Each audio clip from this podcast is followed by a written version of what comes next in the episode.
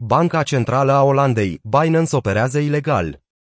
De Nederlandse Bank, Banca Centrală a Țărilor de Jos, a emis astăzi un document prin care își avertiza cetățenii și investitorii că Binance Holdings Limited și entitățile adiacente exchange-ului operează ilegal pe teritoriul țării.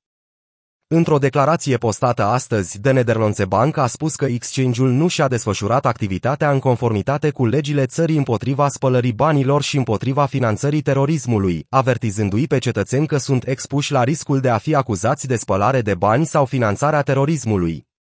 Conform băncii centrale, Binance oferă criptoservicii considerate ilegale, printre care și custodia prin portofele electronice, care nu a fost înregistrată legal.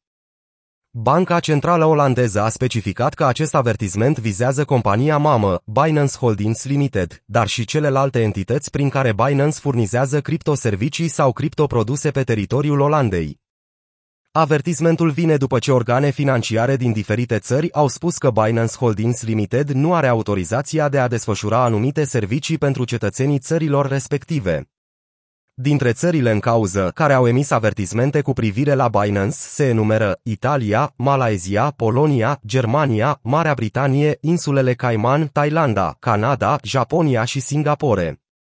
Toate aceste țări au avut cel puțin o autoritate financiară care să-și avertizeze clienții cu privire la serviciile oferite de Binance.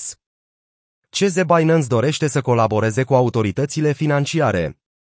Ieri, 17 august, într-un interviu acordat Bloomberg, Changpeng Zhao, CEO-ul Binance, a spus că majoritatea atenției sale s-a îndreptat către comunicarea cu autoritățile financiare, adăugând faptul că își dorește ca Binance să devină o instituție financiară reglementată, în loc să rămână un simplu crypto exchange cu volum ridicat.